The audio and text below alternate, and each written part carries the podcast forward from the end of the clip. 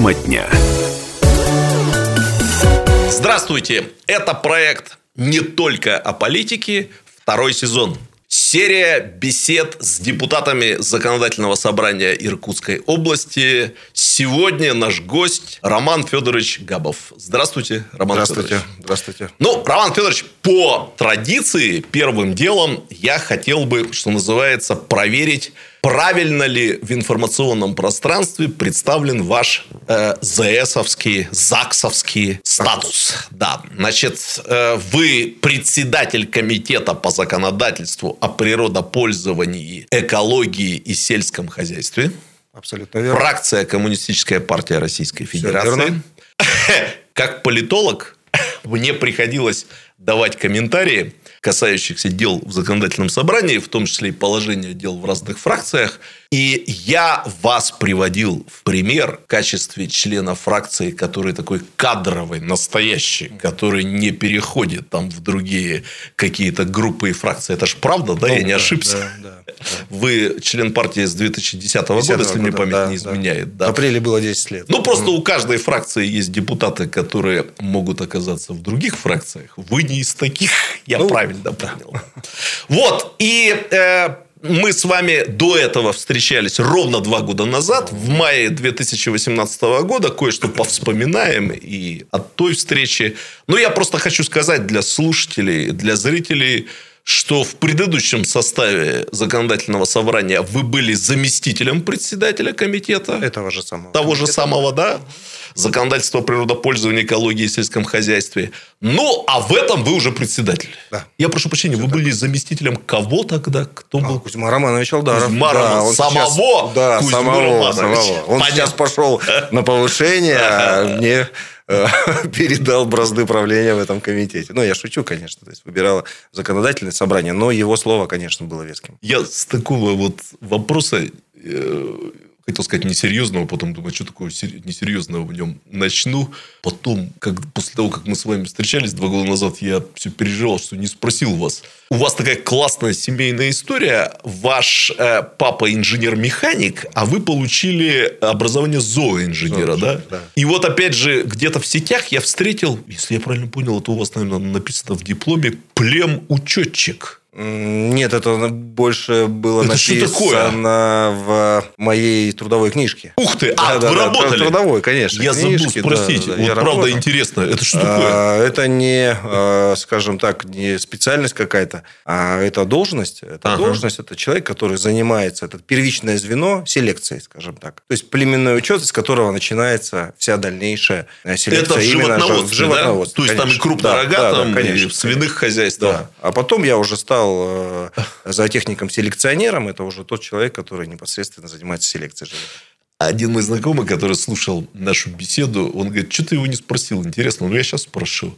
Вот э, зооинженер по образованию, э, у вас домашние животные есть вообще? На данный момент нет. Нет, да. Почему? Потому что ну, у ребенка есть аллергия на шесть животных, и вот у нас жил очень долгое время кот. Ага. А, ну, нам пришлось его просто отдать хорошим знакомым, с ним все хорошо, но вот ага. это связано Понятно. со здоровьем близких. Известная а так я проблема. всегда был окружен животными, и сельскохозяйственными, и в советское время, и домашними, э, уже живя в, в квартире. Ага. Понятно, отлично. Ну что, поехали, давайте на более серьезные темы. Вас уже можно назвать опытным политиком. Вы были депутатами в двух созывах Законодательного собрания.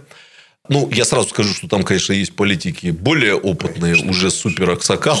Там вроде Кузьмы Романовича, которого мы вспомнили, и многих-многих других. И у вас во фракции, естественно. Конечно, да. Конечно. Но, тем не менее, вы не новичок. Вот все-таки, ну, формально я могу предположить, какой будет сейчас ответ, но я его сейчас все-таки задам. Сравните... Две, э, два этих созыва. Где вот вам комфортнее было работать? Ну, понятно, что в одном вы заместитель, тут вы председатель комитета. Но, тем не менее, если вот в целом впечатление о созывах, какое вам больше нравился?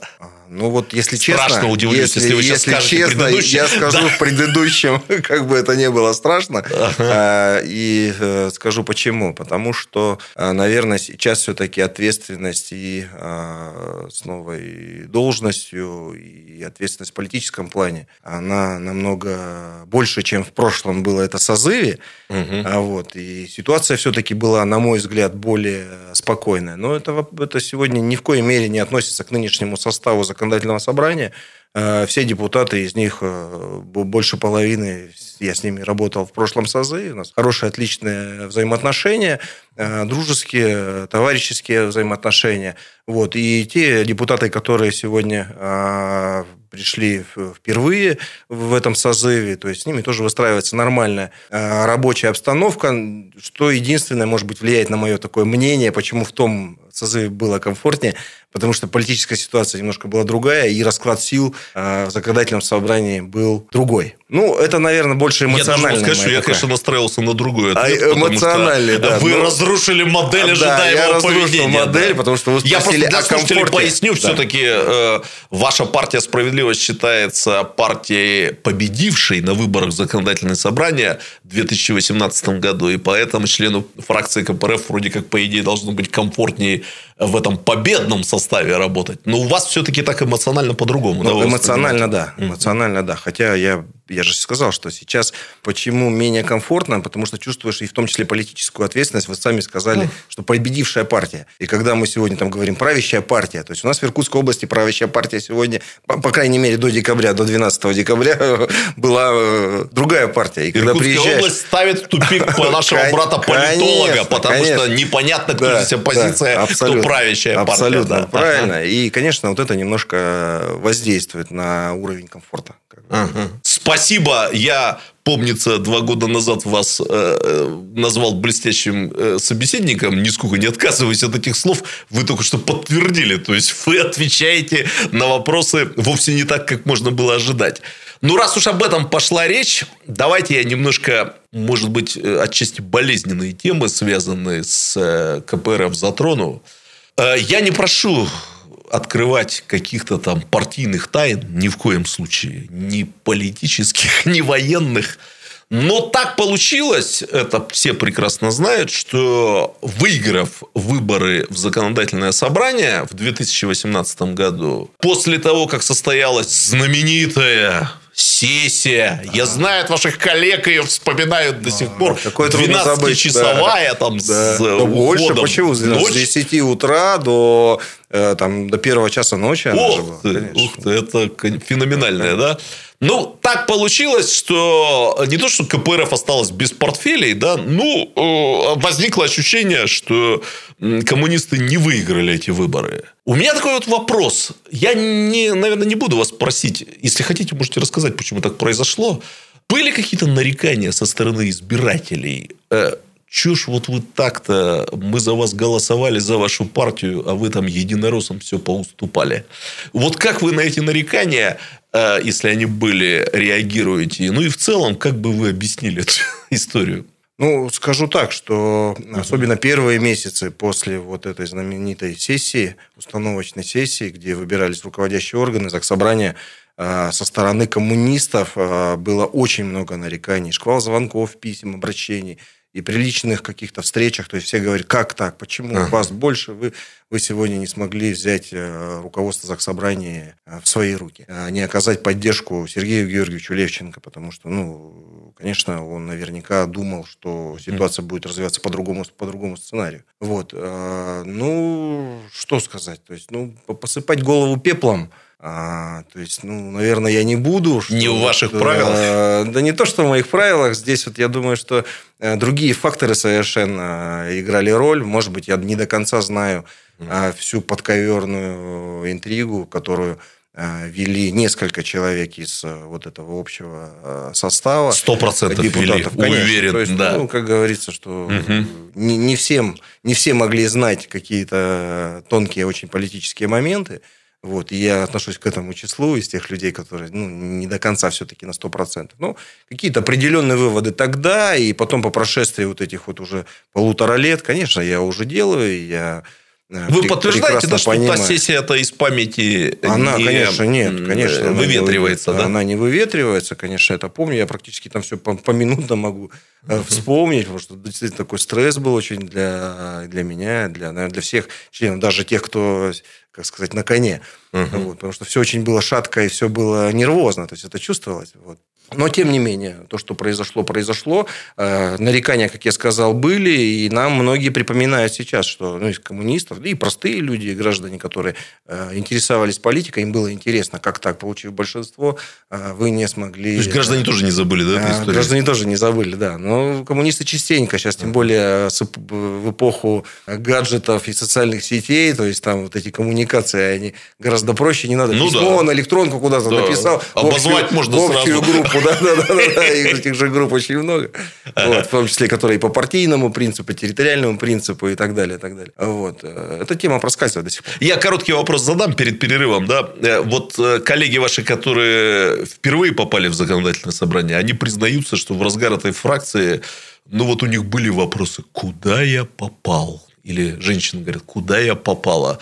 Я так правильно понял, для вас это тоже был своего рода шок и удивление. Да, ага. да. То есть, несмотря на то, что вы уже отработали до этого. Абсолютно лет, верно. Да? Было, был шок и удивление, потому что я как бы понимал, что состав другой. То есть, он изменится из-за расклада сил, но не представлял, что настолько. Понятно. Спасибо. Сейчас прервемся на две-три минуты. Продолжим. Тема дня.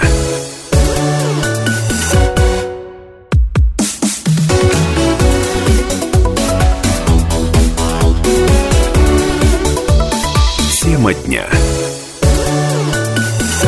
Роман Федорович, вот вы знаете, было несколько моментов в нашей беседе двухлетней давности, которые произвели, я совершенно искренне вам говорю, на меня очень сильное впечатление. И один из таких моментов – ваш ответ на вопрос о причинах распада Советского Союза. Я задавал вам такой вопрос. Мне страшно обрадовало, что вы начали там, знаете, не с коварного Запада, а с внутренних причин. А откроюсь вам, я из тех людей, которые считают, что страна, в которой мы оба с вами родились, э, оба родились, но не живем, она рухнула в первую очередь в силу внутренних противоречий. И я рад, что вы, отчасти, по крайней мере, единомышленник мой. И вы произнесли там такую фразу, я еще тогда подумал, вот э, если вы перед студентами выступали, они бы вам задали один вопрос, и вот я вам сейчас его задам. А фраза была такой, что проблема Советского Союза... А, вы начали с того, что в каждом человеке есть желание выделиться, желание индивидуальной свободы. Я цитирую совершенно дословно. И Советский Союз, к сожалению, не смог найти вот эту вот золотую середину между этим индивидуалистическим устремлением и тем, что в СССР называлось коллективизмом. Правильно, да? Да, правильно. Пожалуй, я с вами сто процентов соглашусь в этом диагнозе, с этим диагнозом вашим. И то, что вы сказали, что многовато было ограничений, а человеку была нужна свобода, я с вами согласен. Но вопрос коварный, социально-философский задам. А как вы видите эту золотую середину? Вот как это должно быть, чтобы и индивидуализация, и коллективизм? Ну, я скажу, наверное, такого общества за всю многотысячелетнюю историю человечества, наверное, и не было. То есть, ищет еще? А, да, и uh-huh. навряд ли он существует. Да, какая-то модель, которую можно взять за основу и которая стремится. Ну, вот именно модель, где прописано все четко, вот как должно быть, ни шаг влево, ни шаг вправо. Поэтому ну, вот стремление к такому, к этой золотой середине, это, наверное, и есть вот какое-то вот развитие, да, uh-huh. человечества, на мой взгляд. Вот, поэтому не могу вам сейчас сказать, вот, что это должно быть. То есть, быть указать на конкретные абсолютно примеры верно. Тут невозможно, абсолютно. А искать, продолжать искать надо. А продолжать искать надо, да. Мы uh-huh. действительно, в Советский Союз сделал попытку вот создания такого общества, но, к сожалению, он, в смысле, он, Советский Союз, да, и руководство, на мой взгляд, в первую очередь, конечно, не, не пошло по пути вот именно... личностного, что ли, развития, именно обращения. Может быть, не пошло по пути, что ли, гуманизации, что ли, вот такой вот, скажем так, когда вот uh-huh. в Средневековье та, та же Европа вырвалась, да, то есть ну, во главу ставился человек, его свободы какие-то определенные, хотя они тоже были там зажаты, uh-huh. но э, его красота, его труд, его образ, то есть вот, э, вот эти все вещи. А мы все-таки концентрировались, на мой взгляд, больше на коллективных каких-то вот вещах. Вот, и ставили интересы общества выше, чем личные. Вот этот баланс трудно совместить, потому что Понятно. Если будет перекос, то не получится ничего. Не могу удержаться от комментария. Помните, мы говорили, мы с вами люди одного поколения фактически, да, да, да. и вы согласились с моей мыслью, что мы последнее советское поколение, настоящее, те, кто после нас уже, может, кушали манную кашу с комками ну, в советском да, детском да, саду. Конечно, но это конечно. Вот по опыту не то. Они уже по картинкам, по фильмам только это изучают. Видимо, вот есть поколенческая близость в том числе и в том, что я примерно так же вот оцениваю угу. предмет нашего разговора. Вот вы знаете, опять же, обращаясь к разговору двухлетней давности, на меня произвело впечатление... Но я сразу понял, что вы... что называется, не впадаете в отчаяние, да, но можете высказывать достаточно пессимистические суждения. И вот эта ваша фраза, она как-то зацепила меня, что у нас нет вот экономики Иркутской области. Все, что мы, по сути, употребляем, произведено не здесь. Да, то есть, ну, там мы немножко сделали исключение, естественно, продукция Усольского свинокомплекса, э, майонез там, да, да качукское да. молоко вы раскритиковали, правда? Ну, не, не то, что критиковал. Да, настало время спросить. Роман Федорович, вот так по-честному, это навсегда или с этим что-то можно сделать? Может быть, в этом нет ничего страшного, там разделение труда, международное разделение труда, региональное разделение труда. Или с этим что-то можно сделать? Ну, у нас наблюдается явный такой перекос в это разделение труда. Ну, mm-hmm. не должно быть так. Но действительно, мы превращаемся и в регион, сырьевой придаток для общей нашей России. То есть, мы очень много денег перечисляем в виде налогов и сборов в федеральный бюджет. То есть, мы являемся донором uh-huh. федерального бюджета. Ну, и наша страна в целом. Мы же понимаем, что мы целиком зависим от тех ресурсов, природных ресурсов, которые мы качаем по трубам, возим на, на поездах, на кораблях и так далее. И так uh-huh. далее. То, что в основном является невосполнимым ресурсом, наши углеводороды и так далее. И так далее. То есть, ну, это, конечно, очень грустно. Это очень грустно. А с этим делать не то, что что-то можно, но и нужно. Потому что ну, мы понимаем, что ресурсы не бесконечны. Хоть как бы она ни была избитой фразой, ресурсы не бесконечны. Но они действительно не бесконечны. Угу. А пока мы ничего не делаем для того, чтобы диверсифицировать нашу экономику на деле, а не на словах. Вот. Поэтому вот при, простой пример. Только что на комитете, на моем комитете Министерство экономического развития Иркутской области докладывало о результатах деятельности за две тысячи девятнадцатый год. И для сравнения цифра в прошлом году внутренний региональный продукт Иркутской области составил один триллион четыреста шестьдесят два миллиарда рублей. Из них шестьдесят два миллиарда рублей продукция сельского хозяйства. Uh-huh. Все. Понятно, что сельское хозяйство у нас в сибирском регионе ну, не является драйвером, не является каким-то показателем, как в Краснодарском крае. Uh-huh. Но, на мой взгляд, учитывая, что четверть населения проживает в сельской местности, четверть населения, мы производим менее одного процента, э, даже менее чем полпроцента э, внутреннего регионального продукта, это явный перекос. Но что говорить о промышленных предприятиях в том же моем родном Усолье, оно не действует ни одно. То есть, мы понимаем, там, где работали десятки тысяч людей сегодня, этой продукции просто нет. Что она не нужна нашей стране? Конечно, она нужна. Может быть, не в том виде, не с теми последствиями, но с характерный результат. После закрытия Усолья химпрома количество людей с онкологическими заболеваниями, с тяжелыми угу. заболеваниями, эндокринными и так далее, и так далее, только возросло, казалось бы, наоборот. Действующий комбинат, который в атмосферу выбрасывает тысячи тонн отравляющих веществ в непосредственной близости города, и здоровье людей стало хуже после того, как, как его этот комбинат закрыли. Да, понятно, то наследие, которое лежит в земле, там, под руинами вот этих вот, угу. э, корпусов заводов, оно продолжает отравлять воздух. Но причина в другом. Вот был у нас разговор про Усолье, да? Да, да, да. Я не знаю, там, пробовали вы заниматься литературным творчеством или нет, но мне в память врезалось, у вас были такие очень мощные художественно точные определения. Я их очень хорошо запомнил. Пустые бойницы бывших да, да. предприятий, обвалившиеся крыши, собаки и деревья, растущие сквозь асфальт. Эта картинка Усолья была, да, я да, если да. правильно Ее помню. Сейчас да? часто показывают по результатам поездки в Рио uh-huh. губернатора. И федеральные структуры сегодня приезжают, Росприроднадзор, Родионова приезжал. Все это да, на федеральных вот каналах. Все-таки, если вот попробовать конкретизировать, ну, хотя бы вот на примере Усолья, а что можно сделать? Вот что можно сделать сейчас в этой ситуации?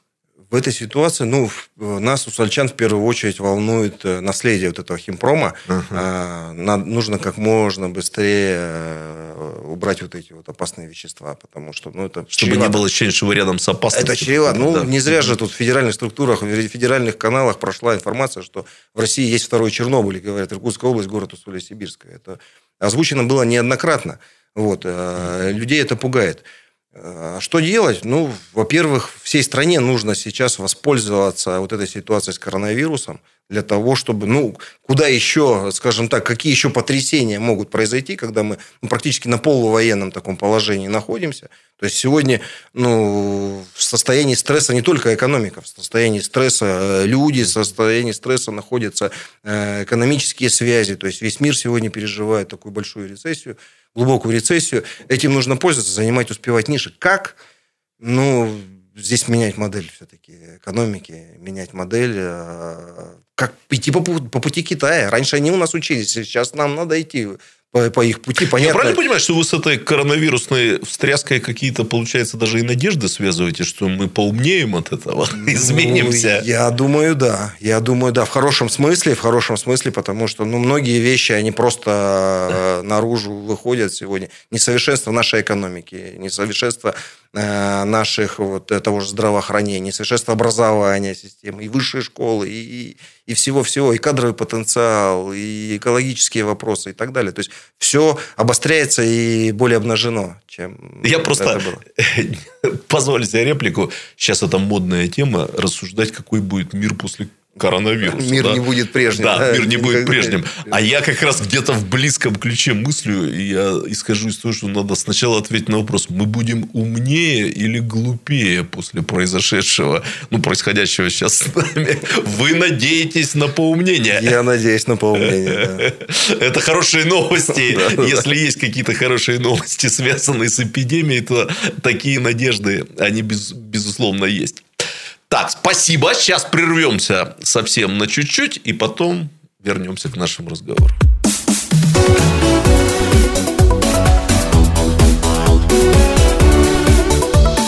Тема дня. Роман Федорович, ну вы вот уже сказали о сельском хозяйстве в Иркутской области, и настало мне время тоже, забросив удочку в наш разговор двухлетней давности, задать вам один вопрос. Я вас тогда спрашивал, вот э, хорошие времена э, для иркутского сельского хозяйства в ситуации, когда губернатор-коммунист Сергей Георгиевич Левченко, да, э, человек, которого поддерживал Усольский свинокомплекс, э, Илья Алексеевич Сумароков, э, дальше министр сельского хозяйства, молодой Сумароков, тоже коммунист. Вопрос, э, что называется, э, назрел. Сергей Георгиевич в отставке. Времена-то для сельского хозяйства в Иркутской области ухудшились, улучшились или не произошло каких-то изменений? Ну, я считаю, что отношение к сельскому хозяйству, оно не должно зависеть от того, к какой партии принадлежит губернатор или даже президент. Земля Потому штука беспартийная. Она штука беспартийная. Как говорится, любовь приходит и уходит, а кушать хочется всегда. Поэтому продовольственная безопасность, мы с ней, с этой темой столкнулись совсем недавно, шесть лет тому назад, в две тысячи четырнадцатом году, когда начались всевозможные санкции. Там действительно многие были напуганы тем, что а вот так коснись чего, и никакого ленд-лиза не будет, никакой тушенки-то не, не придет. Да, не те времена, ниоткуда, ниоткуда ждать. Спасибо нашим восточным э, товарищам, тоже под красным знаменем, которые не дали кольцо этому, наверное, сомкнуться. Вот. Но, тем не менее, э, я считаю, что Те, кто не понимает, что сельское хозяйство – это такой же стратегически важный, такая же стратегически важная часть государства, в большом смысле слова, как там армия, как полиция, там, образование mm-hmm. и так далее. То есть считать неправильно. Поэтому сельское хозяйство должны поддерживать все руководители, я имею в виду, какой бы они партии, повторяюсь, не принадлежали. Или вообще беспартийные. Что ждет, но то есть та тенденция, которая есть, которая наметилась последние, особенно три-четыре года, она как бы продолжается. Есть, конечно, сейчас вопросы.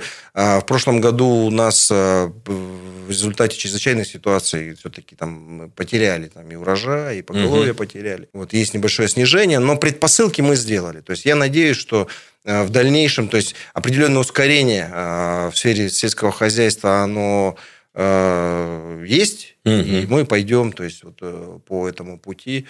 Вот. Единственное, что нам нужно учитывать ошибки прошлого, то есть не нужно вкладывать деньги в то, что уже и морально, и физически устарело. Нам все-таки нужно продвигать уже проекты, крупные проекты с высокой производительностью туда, с высоким качеством. Ну и, конечно, фермеров больших и малых поддерживать тоже нужно в том плане, что мы же понимаем, они не только производят еду, они же огромную социальную функцию выполняют на селе, там, где у власти нет денег, когда у, там, у главы администрации какого-то поселка, там нет денег там, mm-hmm. на зарплату себе там, э, с, там, с двумя работниками, грубо говоря, администрации. Да? А вопросов масса не, не реализованных, поэтому куда идут люди за помощью? Идут к фермеру, который там кому-то дрова дает, кому-то там, mm-hmm. помогает там, с техникой, кому-то еще что-то. Плюс дает работу, главное, людям, чтобы люди остались на селе. Мы же ну, понимаем, что демография, особенно для Сибири, это, это просто... Огромная катастрофа. Ну, ну, вопрос номер один, да, может быть, да? Это угу. последствия просто непредсказуемые. Мне нравится выражение Мельниченко, руководителя Союза фермерских хозяйств. Он сказал, что ну, на земли без народа придут народы без земли. Вот, поэтому ну, у нас опустевает земля. Хорошо. Этого сказать. Нельзя да, допустить. Понятно. Ну, несколько таких личных вопросов, но перед тем, как к ним перейти, вопрос тоже немножко поколенческий. Роман Федорович, ну, мы с вами приближаемся к пятидесятилетию. Мы на разных дистанциях, но с одной скоростью приближаемся. Поэтому... Страшно, страшно подумать даже. Да. Вопрос такой, я надеюсь, он не покажется неожиданным. Вот вы все-таки как смотрите, что чувствуете, как оцениваете тех, кто младше нас? Они младше нас. Стариков не трогаем. Они лучше.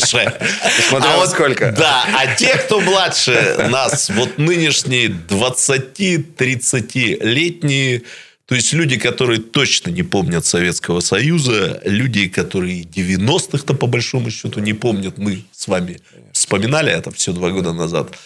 Вот так вот по-простому. Ваши чувства... Ну, по-хорошему, по-хорошему ага. я им завидую, по-хорошему, ну, то, что молодость, что вроде там что-то впереди, то, что нам не вернуть, да, вот, ну, есть определенное чувство тревоги, все-таки, ну, сегодня уровень образования, скажем, десятилетием он снижается. Снижается все. Ну, конечно, угу. общаясь с современной молодежью, тем, кому там от двадцати до тридцати, то есть, ну, поражаешься, то есть, ну, вот, ну, не знаю, как правильно сказать-то, поверхностному, что ли, какому-то, и не, не только образованию, а к поверхностной способности мыслей даже. То есть, вот эта клиповость мышления, когда на смену книгам, кино, кино в хорошем смысле, кинотеатров, пришел сначала телевизор, потом пришел интернет, потом пришли гаджеты. То есть, вот эта клиповость в сознании, клиповость мышления, она сыграет свою... Там привычка, что любое знание дело, можно конечно. В Википедии за секунду абсолютно прочитать. Верно. Забыть, да, да, поскольку да, да, оно там останется, абсолютно. За секунду можно выдернуть. Да? Мало того, что неспособность и нежелание, скажем, скажем так, глубоко излагать, мы же знаем, хватит там писать много букв, да, не осилил, потому что ну, не осиливают, uh-huh. действительно, больше там скольки-то строк, так и пишут, не осилил, много букв, да. А это порождает что? И неспособность глубоко мыслить, давать глубокий анализ, то есть возвращаться к первопричинам каких-то явлений. Вот. Ну и плюс... Я боюсь, что это потеряно навсегда. Да, это потеряно, конечно. Да. Ну и плюс определенная информационная атака. Она сказалась однозначно. Сегодня ну, произошло такое оболванивание, одурачивание, и мы понимаем, что СМИ, которые сегодня, многие СМИ, в основном федеральные СМИ, которые всей своей информацией заставляют человека не думать, не анализировать, не узнавать больше, а ведут за различными картинками, ведут все-таки политическую какую-то цель, угу. а не цель развития личности. Это приведет к катастрофическим последствиям. К сожалению, я вижу, по крайней мере, то есть девяносто девять процентов всей информации имеет политическую подоплеку. Не прямую, но, но косвенно. Так, пятиминутка пессимизма закончена. Mm-hmm. Что-то хорошее это можете сказать? Ну, что-то хорошее, что сегодня людям, молодым людям открыты, скажем так, не только какие-то возможности, им открыты границы. Они могут где-то ездить, что-то видеть, узнавать, сравнивать. Это имеет, конечно, и... При коронавирусе сидеть и думать. Но при коронавирусе надо сидеть и думать, да. Но в целом, конечно, где-то возможностей у молодых людей стало больше, но и не хочу ругать советское время. В советское время, если у человека было стремление, желание, он тоже достигал определенных угу. результатов угу. и успехов. И мы видим все это воплощенное, скажем так, какие-то, не знаю, материальные вещи. Космические ракеты, там, не знаю, там, подводные Понятно. лодки, заводы, фабрики. Понятно. Вот ваши дети, я знаю, что дочка одна уже взрослая, можно сказать. Да, она да. учится в госуниверситете. Они как-то интересуются тем, что вот вы вообще-то политикой занимаетесь, да, депутат да. законодательного да, собрания, председатель. Да, да. Как относятся? Нормально, ну, с интересом? Ну, они с пониманием относятся, в целом с пониманием. Ну, сказать так, что... они этим пользуются, ну, наверное, наверное, неправильно сказать. Вот. Они понимают, что папа, папа такая работа. Все, вот мама вот... ходит учить, мама ходит на работу, учит детей, она учителя, а папа ходит, ездит на работу, он, он депутат. Никогда в жизни ни одному политику не задавал этот вопрос. Сейчас вас спрошу. Ну, а дочке, видимо, он будет. Голосовать ходит? Да, потому что папа года. говорит, надо голосовать. Или... А, может быть... Если это не семейная было... тайна. Нет, конечно, это не да. семейная тайна. Когда, может быть, ей было... Только начала голосовать, то есть это было интересно. Вот. А сейчас как-то... Ну, все равно человек взрослеет. А в таком возрасте, вот, когда человек становится взрослым вроде бы, да, и через какое-то время, это в течение первых двух-трех лет после своей вот этой взрослости, да, он понимает, что жизнь-то она сложна и многогранна. И на своих ошибках где-то учится, и, может быть, анализирует какие-то вещи намного глубже. Сейчас она осознанно ходит, голосует, имеет политическое свое суждение. Под завязку вопрос. Вы пользователь социальных сетей? Любите это дело? А, да, пользователь, но, к сожалению, времени нет. Понятно. Вопрос, который я вот только в этом сезоне стал задавать. Знаете, вот люди, которые зарабатывают на жизнь ведение так называемых телеграм-каналов, утверждают, что они таким образом воздействуют на политическую элиту. Вы читаете телеграм-каналы? На вас оказывается там какое-то воздействие? Вы чувствуете, что принимаете те или иные решения или занимаете ту или иную позицию, начитавшись телеграм-каналов? Я читаю, к сожалению, не к сожалению, а может, к счастью или к сожалению... Поток информации, ну, просто в геометрической прогрессии он растет, и телеграм-канал становится больше, и они, ну, достаточно локальные. То они есть, еще сыпятся. А, они будет. очень сыпятся да. сутками, действительно. Читаю, интересно. Ну, не все воспринимаю, конечно, за истину. То есть, анализирую, выдергиваю какую-то информацию для себя, составляю вот из этой мозаики вот какую-то свою картину видения. Ну, это интересно бывает, да. Тем более, инсайдерская информация, которая... которые я потом вижу, что да, вот этому каналу, наверное, можно где-то... Бывает, что подтверждается, да? Подтверждается, да, ага. да. Поэтому, ну, да, читаю. Ну, на такой ультрамодной телеграм-каналовой ноте мы закончим. Роман Федорович, я, как всегда, хотел бы очень высоко оценить ваши способности и качества как собеседника. Это был очень интересный разговор. Спасибо. Надеюсь, уверен, что он будет интересен и для других людей. Спасибо вам, что пришли. Всем спасибо. До свидания.